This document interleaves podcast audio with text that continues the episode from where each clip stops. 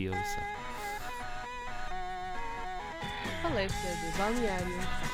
Francisco Caetano, Diogo Metal e Tomás Miranda. Olá, sejam bem-vindos ao Palestra do Balneário desta semana. Hoje vamos falar dos jogos da jornada 28 da Liga NOS. Eu sou o Diogo Metal. Eu sou o Francisco Caetano. E eu sou o Tomás Miranda. Vamos começar por falar da tabela classificativa. Caetano, quais são as novidades desta semana? Há alterações significativas no fundo da tabela. O Nacional encontra-se agora em lugar de descida. O Tondela respira melhor, com um ponto de vantagem, mas ainda em situação perigosa. Em primeiro e em segundo, o Porto e o Benfica, com os mesmos pontos. O Sporting agora isolou-se do Braga e tem uma vantagem de 3 pontos no terceiro lugar. E quanto ao top 3 da lista de melhores marcadores, Tomás? Então temos o Bas Dost na terceira posição, com 14 golos. O Bruno Fernandes, com mais um golo esta jornada, subiu para a segunda posição, com 15 golos. Uma época fantástica do médio. E, por fim, na primeira posição, o suíço avançado do Benfica, Haris Seferović, a comandar esta lista com 18 golos. Exatamente, mais golos que a equipa do Feirense. Enfim, vamos começar com o primeiro jogo desta jornada. O Porto recebeu e venceu por 2-0 o Boa Vista. E nesta partida, começava por te perguntar a ti, Tomás, o que é que achaste em geral? Então, acho que foi um jogo muito bem conseguido pela parte do Porto. Respondeu bem à má exibição que tinha feito a meio da semana em Braga. Um jogo bem tranquilo, sem sobressaltos da equipa da casa. Venceu por 2-0 de uma forma justíssima. Um excelente jogo, mais a nível individual, do Otávio. Esteve muito bem. Também ele muito mal a meio da semana e redimiu-se muito bem com um excelente jogo. Para mim, o homem do jogo. E aquele segundo golo mostra bem o jogo que o Otávio fez, cheio de confiança. Avançou, queimou linhas e rematou para o fundo da baliza do Bracali. O que é que achaste, Diogo? Sim, foi um jogo um pouco adormecido na segunda parte, mas compensou pela primeira. Também o golo do Otávio tem esse aspecto, a confiança. Ele também redimiu-se, concordo com o que dizes, mas também teve aquele efeito de quando o Porto marca, principalmente nota-se que adormece um pouco. Também agora tem o jogo da Liga dos Campeões e, portanto, é normal essa gestão que depois começou a fazer. Mas o jogo conseguiu controlar bem. Acho que o Boa Vista não teve grandes oportunidades. Penso que há um remate para Casilhas ainda a voar, mas tirando isso não causaram assim grande perigo. Até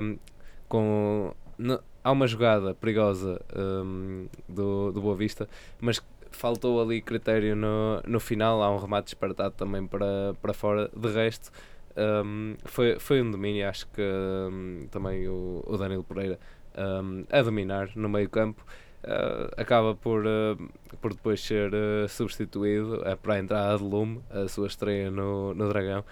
Também algum dia tinha de ser, claro. Não deu para ver muito, a verdade é essa, mas mesmo assim acho que há alguma expectativa para ver como é que ele se vai comportar em futuros jogos. Não sei se vai ter muito espaço neste plantel. Sim, acho que foi uma entrada de futuro, e também realçar não só a boa gestão do Porto, mas dar também algum mérito à equipa do Boa Vista, porque não jogou com as suas melhores unidades. Há que dizê-lo, porque o professor Neca... Outra curiosidade deste jogo foi que ambos os treinadores, sim. Não tiveram, os principais não estiveram em campo, e o professor Neca pôs a equipa... não mais forte neste jogo, e permitiu algum descanso aos avançados. Por exemplo, o Mateus, o Falcone também, armas fortes desta equipa, e assumiu, entre aspas, a derrota. Sim, e eu aqui também só queria realçar um aspecto interessante. É precisamente, penso que a partir dos 60 minutos, que o Bracali se começa a queixar de dores. Ele até é assistido, e seria um bom momento para o Porto, fazendo ali mais alguma pressão, criando jogadas, até poderia ter aumentado a vantagem. A verdade é que, enquanto ele é assistido, enquanto há ali toda uma conversa, uma troca de sinais com o banco, o Porto não fez um único ataque, não rematou uma única vez à baliza, e depois eles lá acabaram por decidir fazer a terceira substituição e manter Bracali até ao fim do jogo.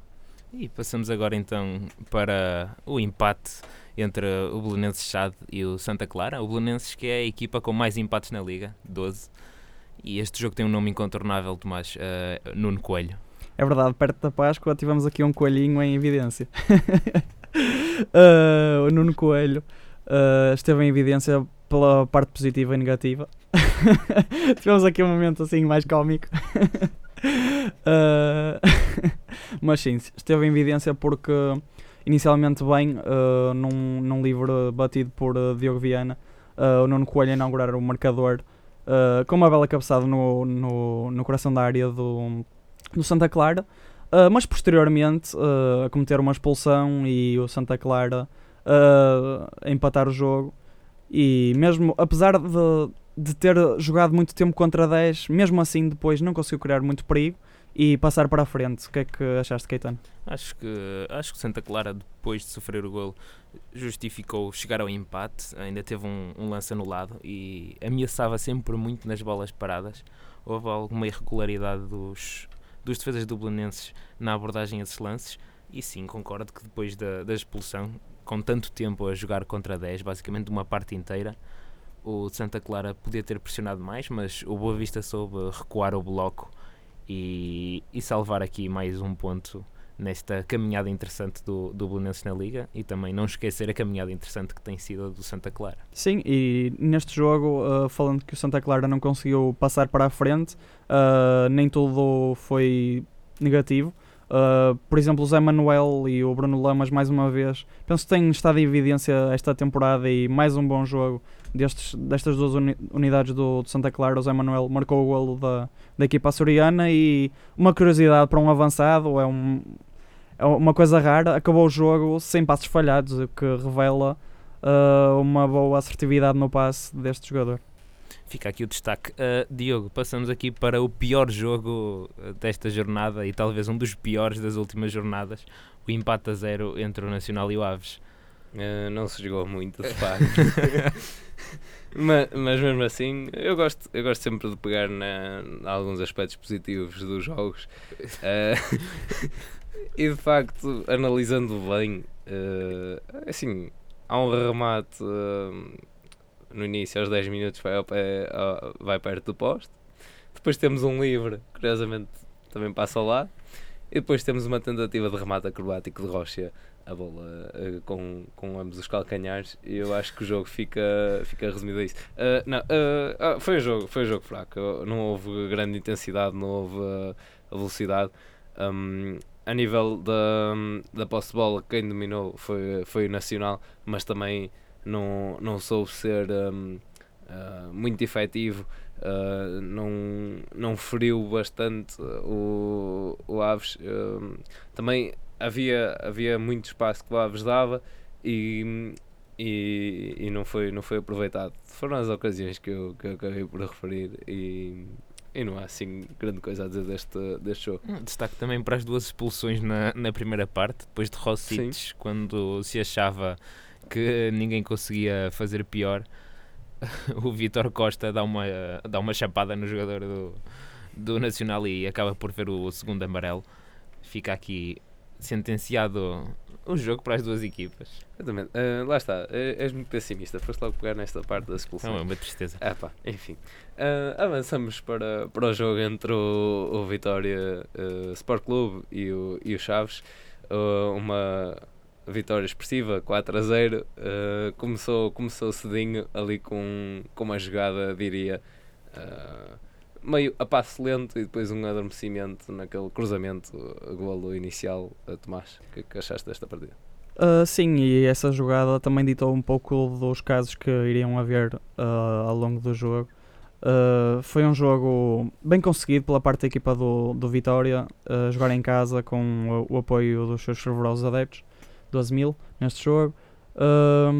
Destaque também para o Chaves. A nível ofensivo esteve bem, mas pecou pelo processo defensivo, não conseguiu sair a jogar tão bem como o habitual.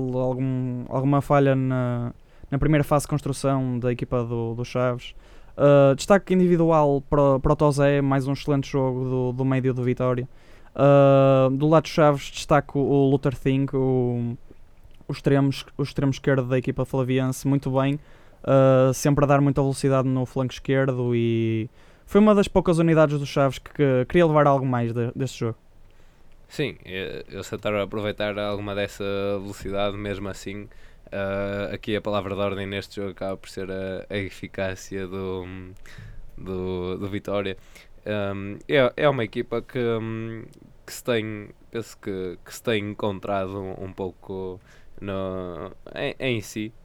Os resultados têm sido melhores, normalmente é aqui uma alternância entre a vitória e a derrota, mas mesmo assim eu acho que o futebol que têm apresentado também é melhor, e sabem explorar melhor os seus ataques. Esta equipa do Vitória teve vários problemas, mas acho que estão a ser resolvidos, mesmo a nível defensivo, um pouco mais coesos. Mas lá está, o Chaves, tirando essa situação, essas tentativas, penso que não conseguiu fazer muito mais. E lá está, alguma letargia em alguns lances também, aqui a resultar neste jogo. E passamos aqui para a vitória do Moreirense em casa frente ao Braga, numa primeira parte que foi em que eu acho que o Braga foi mais perigoso, Tomás. Sim, o Braga até entrou bem no jogo, boas investidas por parte dos avançados do Braga, o Paulinho até esteve bem no início do jogo, mas lá está, o Moreirense a jogar em casa, o duelo entre o quarto e o quinto classificado. Noutras épocas poderia ser um pouco difícil pensar que este jogo poderia ser um duelo entre o quarto e o quinto, mas esteve bem, mais um jogo muito bom do Chiquinho. Penso que na próxima época, na minha opinião, definitivamente ele não estará aqui, estará noutros patamares. Está a ser uma época incrível deste jogador. Também no destaque para o Camará, também esteve muito bem no jogo, e o Heriberto Tavares também bem, e pela negativa o Tiago Sá do lado do Braga muito mal. Sim, acho que o jogo fica mesmo marcado pelo Tiago Sá, mas também falar aqui do Trigueira, que tira a meias com o poste, um remate logo aos 9 minutos, e aos 40 ainda tira um golo a Paulinho. Mas sim, acho que o jogo fica marcado pelo frango do Tiago Sá, e 6 minutos depois, mais ou menos, ele tem uma saída muito má da baliza, e também coloca a equipa em risco. O Moreirense sempre perigoso no contra-ataque, e aí já valeu o Tiago Sá a salvar a equipa de uma derrota por 2 ou 3-0. Exato. Destaque também para o lado do Moreirense, para o Alice, para o Central. Acho que esteve muito bem no jogo, sempre muito sólido e a comandar bem as tropas do Moreirense na parte de trás do campo. Agora um destaque pela negativa também. Dizia eu há pouco que era um duelo entre o quarto e o quinto classificado.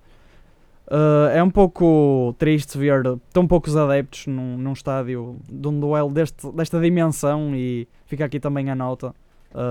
Esperemos que isto melhore, e também há que também referir as coisas negativas para tentar melhorar no futuro. Claro, mas pegando, aliás, tem a ver também com isso, o facto de ser um duelo entre equipas que estão bastante bem colocadas, também o Moreirense que não se espera, e também normalmente, e também aqui de facto lançar este dado com os 48 pontos que já levam a esta época, é a sua melhor de sempre no campeonato. A recordar aqui a época 2003-2004, quando terminaram com 46, ainda temos aqui vários pontos em disputa, e portanto pode ser aqui de facto um número, acabar uma vantagem para os próximos anos, ou então, quem sabe, o Moreirense ter aqui um desenvolvimento sustentável. Vamos passar para a próxima partida, antes que o Caetano mate. Vai chegar à Champions. Um dia. Vamos passar para a Vitória de Setúbal 1, Marítimo 0. São aqui 3 pontos importantíssimos para o Vitória de Setúbal, que assim do nada salta para o 11º lugar, muito discretamente, e com 2 vitórias nas 2 últimas jornadas. É este o estado do meio da tabela da Liga Portuguesa. Uma perdida incrível logo aos 13 minutos, muito mal a defesa do Marítimo, nem parecia uma equipa do Pité,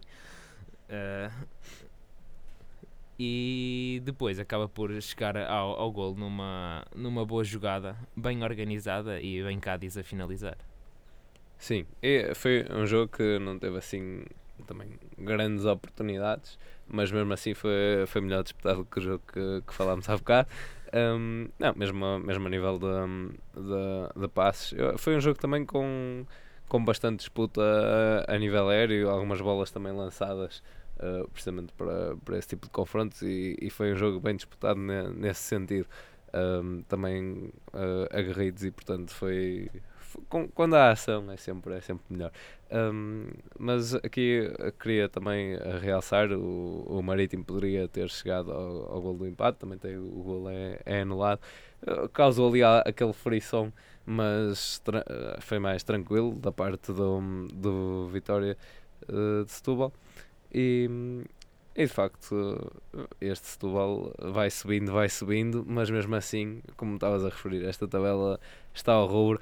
E o ano passado esta situação é inevitável, eles eram a equipa que só tinha uma oportunidade, para a probabilidade de ficarem era minúscula, e lá está, sorrateiramente também permaneceram, e este ano sorrateiramente estão aqui na 11ª posição, e há aqui de realçar, de facto, há um fosso ali a partir do 8º classificado.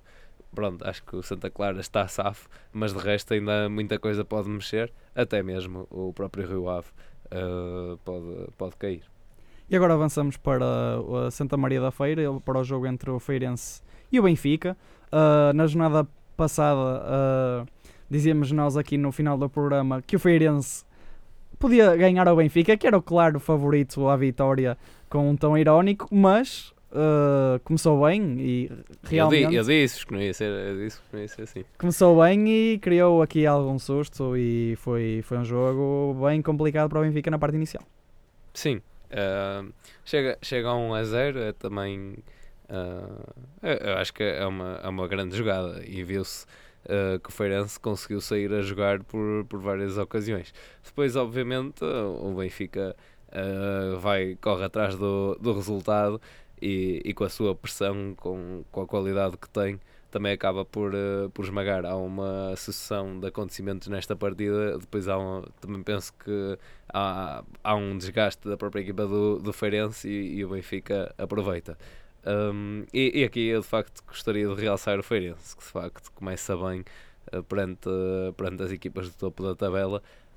Recordar aqui que também começou a vencer o jogo contra o Porto. E de facto, não sei, há sempre ali qualquer coisa que falta. O Feirense, nós já falámos, eles têm bons jogadores, e eu acho que como equipa até se comportam bem. Falta, assim, o que ganha jogos é marcar golos, e eles de facto conseguem marcar, quer dizer, pronto, têm 17, mas criam oportunidades para tal, e nos últimos tempos têm marcado, mas não é suficiente, e isso também passa por problemas defensivos. Recordar, por exemplo, na jornada passada, penso que foi o jogo contra o Vitória de Setúbal, exatamente, é quase que caricato dominar o jogo todo, e depois há um cruzamento do Setúbal, estou a resumir um pouco, mas mais ou menos é isso, e é golo, e acaba por não lhes dar os 3 pontos que, aliás, nem deu nenhum, que tanto querem, e esta situação... acho que agora é inevitável, quer dizer, matematicamente ainda é possível permanecerem, mas penso que já seja complicado. Sim, mas é muito, muito complicado, é praticamente uma miragem já para a equipa do Feirense conseguir a permanência, mas também, lá está, também deve-se muito mérito à equipa do Benfica, depois da forma como consegue revirar a volta, ainda antes do intervalo, primeiro pelo Pizzi, que ao longo do jogo foi crescendo, mais um bom jogo do Internacional, e também pela parte do Seferović, que lá está, alcançou nesta partida 2 golos e ultrapassou esse número de golos da equipa do Feirense, 17, Seferović agora tem 18, mas sim, mais uma excelente exibição do avançado, e o Benfica muito bem. Também destaque agora por fim, para o Tarapt, que foi a estreia dele a titular, e acho que os benfiquistas mereciam aqui um destaque para o Tarapt.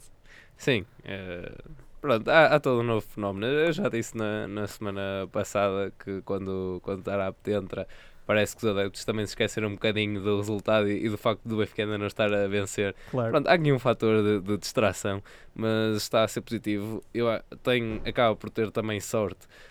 nesse aspecto em que é lançado no jogo, neste caso, mas mesmo no jogo anterior, a equipa consegue a vitória e, portanto, depois, nesse aspecto, o Bruno Lamas também não pode ser criticado. Se o contrário se verificasse, obviamente, as suas opções iam ser mais criticadas, mas de facto é um jogador, 29 anos e quem sabe ainda vai dar aqui a reviravolta na sua carreira. Talvez seja o novo Kelvin do Benfica. Vamos ver. Acho que já está à venda por 120 milhões, Diogo. Vamos passar aqui para a vitória por 3-0 do Sporting frente ao Rio Ave. Um Rio Ave que está a jogar cada vez pior. Não sei se alguém se lembra de como o Rio Ave entrou na Liga bastante bem este ano. Mas logo aos 12 minutos, Luiz Phellype, muito fácil. Até passaram 3 jogadores do Sporting para a situação de finalização frente ao guarda-redes, que não teve qualquer hipótese. E é verdade, e uma coisa inadmissível do lado do Rio Ave é como é possível, a partir de um canto ofensivo, o Sporting faz o golo. E também, claro, dar mérito à equipa do Sporting, que saiu muito bem no contra-ataque. Foi um contra-ataque mesmo de livrinho, com o Wendel a lançar bem a bola para o meio campo ofensivo, e depois o Acunha com um toque subtil a passar para o Luiz Phellype e o avançado a fazer esquecer a época menos positiva do Bas Dost. E o Luiz Phellype, que não marcava, ainda não tinha marcado até a última jornada, que marcou 2 golos e parece que finalmente se desbloqueou. E também depois, quando achávamos que o Rio Ave não podia defender pior, temos aquele penalti. Exato, e um penalti proveniente de uma perda de bola um pouco infantil do Fábio Coentrão, que não foi nada feliz no seu regresso a Alvalade. E depois na marcação, mais uma vez, o grande Bruno Fernandes a fuzilar para a baliza. O Léo Jardim ainda adivinha o lado, mas não consegue parar o remate, que vai muito bem colocado e com muita força.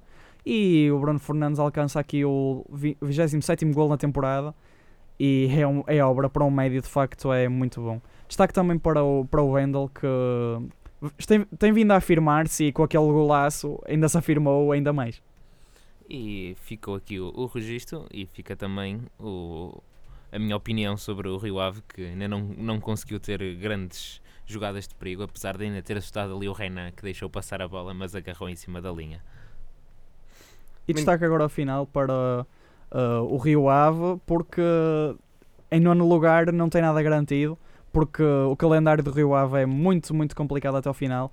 Recebe o Vitória, vai ao Belenenses, depois ainda joga com o Porto e com o Benfica em casa, e pelo meio o meio da Moreirense, que está no 5º lugar, ou seja, um calendário muito complicado para a equipa de Vila do Conde. E é uma situação que vamos acompanhar. Agora passamos para o último jogo da jornada, o Tondela 3, Portimonense 2. Há que referir que aos 46 minutos esta partida estava 2-0 a favor do Portimonense. Alguém que explica este fenómeno, com Tomané, Pité e Ricardo Costa a fazer os gols. Chama-se Pepa, Diogo. Efetivamente chama-se Pepa. Não sei o que é que o Pepa disse ao intervalo, mas esta equipa do Tondela tinha ganho a Champions, se fosse preciso. Mas boa recuperação do Tondela. O Portimonense sempre eficaz. Acaba por ter alguma sorte mais no segundo golo. O primeiro é mesmo o desposicionamento da defesa do Tondela no canto. O segundo é um erro defensivo. O Cláudio Ramos acaba por ser ali traído pelo movimento dos centrais e deixa a bola entrar.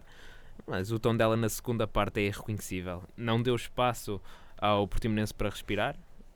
O Tomané faz o golo, e depois acho que tu queres falar aqui do golo do Pité. Sim, é extraordinário. Não, continua. Estavas a ir bem. E o Pité marca o gol do empate, e Ricardo Costa, perto do fim, sela a vitória e ainda acaba expulso. Sim, pois, eu queria mais falar dessa questão aqui, para empatar contigo, de falar de expulsões, porque de facto o Tondela tem, o Ricardo Costa já leva 3 cartões vermelhos nesta época, é o líder nessa categoria. Bons tempos para a banco. Pera, isso era nos cartões amarelos. No entanto, o Tondela já leva 13 expulsões nesta liga, em 28 jogos, e é algo de realçar. Uma equipa que algumas vezes é criticada pela falta de agressividade, noutras há um excesso, mas de facto foi o que disseste. muito aguerridos, combativos, uma grande pressão. Também não sei ao mesmo tempo se não houve um adormecimento do Portimonense. 2-0 ao intervalo seria confortável quando se está a jogar como uma equipa como o Tondela, que já não vinha de bons resultados anteriormente, portanto que houve essa ilusão. Mesmo assim, destacar também a prestação mesmo de Tomané e Murilo, e por que não Pité. E por fim, lá está aqui o Cláudio Ramos a ter aquele lance, acontece, não pode defender sempre tudo, e deste jogo acho que temos dito. Podemos avançar para a parte das rúbricas e Tomás, desvenda aí. Ficando por aqui, estando já neste jogo, falamos da equipa sensação, é exatamente o Tondela. É uma reviravolta, pode-se dizer épica. Para quem esteve no estádio, foi um jogo espetacular da equipa do Tondela na segunda parte. E eu pessoalmente, vendo o resultado 0-2, um 3-2 na parte final, não estava mesmo à espera. Ainda podia ter dado um 3-3 ali com a expulsão do Ricardo Costa no final, mas muito mérito agora para a equipa do Tondela. E o Pepa, por mais um ano, está perto de assegurar mais uma permanência. Sim, e já agora foi mesmo a segunda vez na história do Tondela que conseguiram uma reviravolta assim, e portanto há de destacar. Passamos para a rubrica agora, talvez, de melhor gol. Sim, ficamos também aqui no jogo, e o gol do Pité, que domina a bola, dá um toque de pé esquerdo no meio de toda a gente e remata num ângulo um pouco estranho, ali de lado para a baliza, mas muito bem colocado, sem qualquer hipótese para o guarda-redes do Portimonense. E estranho, é a palavra de ordem talvez no golo trapalhão desta jornada. Exatamente, tal como o Cláudio Ramos, que tem estado bem, o Tiago Sá também tem estado bem, e este jogo muito mal, com um frango, podemos mesmo dizer, à moda antiga. Com o gol do Ivanil, o Tiago Sá fica mesmo ali aos papéis, agarra mal a bola vai para a frente e o Ivanil lá está a marcar, mas pouca gente esperava certamente esta exibição do Tiago Sá. Sim, aquela bola é incompreensível, ele não tem ninguém ali a perturbar, acaba por sair mal à bola. E agora, já que estamos numa desta de guarda-redes, para terminar, a melhor defesa desta jornada. Sim, na outra baliza, Trigueira pareceu inabalável e tira com a luva direita o golo a Paulinho após um brilhante passe de trivela do Ricardo Horta. Muito boa defesa. Muito bem. E agora, fazer aqui um pouco a antevisão, talvez só à próxima jornada, temos o Chaves, que vai defrontar o Belenenses. O Belenenses tem tido aqui uma série de resultados menos conseguidos. Também temos o Santa Clara frente ao Moreirense. O Portimonense recebe o Porto, o Aves recebe o Sporting, Marítimo o Feirense, temos um Rio Ave Vitória Sport Clube, Boa Vista Nacional, o Braga recebe o Tondela, vamos ver o que é que sai daqui, e também, por fim, o Benfica recebe o Vitória. Algum comentário a estes próximos jogos? Não sei, este pode ser o jogo ideal para o Feirense pontuar. E se pontuar, é certo que será a equipa sensação da próxima jornada. já tenho o espacinho reservado eventualmente. Na luta pelo título, eu acho que o Porto vai ter um jogo muito difícil em Portimão. No ano passado teve alguma facilidade, podemos assim dizer, o Porto tornou o jogo fácil, mas acho que este ano o Jackson vai complicar. E destaque também para o Benfica Vitória de Setúbal. O Benfica em casa tem andado um pouco intranquilo, no Belenense empatou no Tondela, esteve perto disso também, vamos ver o que é que faz o Setúbal. E por fim, já que estamos numa de previsões, perguntava-vos pela jornada das Champions esta semana e da próxima. Eu acho que o Porto vai ter aqui um encontro difícil, tem melhor capacidade de defender o resultado do que teve o ano passado, e se conseguir trazer um resultado positivo para o Dragão, ainda pode sonhar com a qualificação. Sim, e claramente se o Porto fizer um golo em Anfield, mesmo que perca o jogo, pode, tal como fez com a Roma, trazer a eliminatória para o Dragão e discutir. Muita gente pode pensar que é impossível, mas penso que não. Vai ser muito complicado, sim, mas impossível, não. E são 11 contra 11. E no final, não ganha a Alemanha nem o Liverpool, ganha quem jogar melhor e quem marcar mais golos, simplesmente. E dos restantes jogos que pensam que vai passar à próxima fase, ou pelo menos para não ir tão adiante, porque estas coisas podem mudar, nesta jornada quem vence, e depois para a semana falamos disso.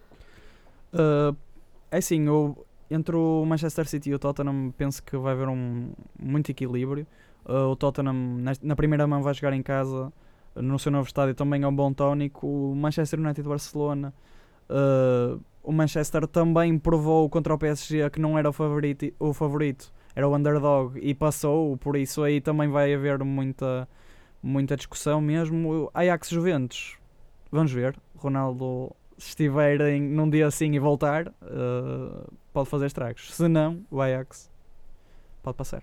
Eu acho que o City vai eliminar o Tottenham, o Ajax nesta primeira mão, aposto mais num empate contra a Juventus, e acho que o United também vai tentar jogar para um resultado positivo frente ao Barcelona e tentar surpreender na segunda mão. Muito bem, vamos então despedir-nos desta parte. Atenção, temos aqui Tomás Miranda. Ressalvo também para o Benfica frente ao Eintracht, acho que é importante referir.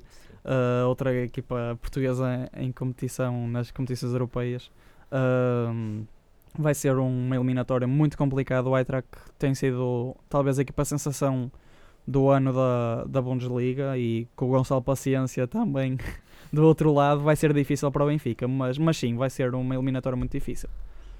Muito e bem. Vamos ver. Foi um bom anexo a este programa, é isso. Como estava a dizer, portanto deixem os vossos comentários também, continuem a ouvir o Palestra do Balneário. Nós voltamos para a semana e quem sabe quem será a equipa sensação. Vá. Estamos confiantes. Aqui no Palestra do Balneário. Na Engenharia. Viernes outra vez, coco loco e te veo reflejado.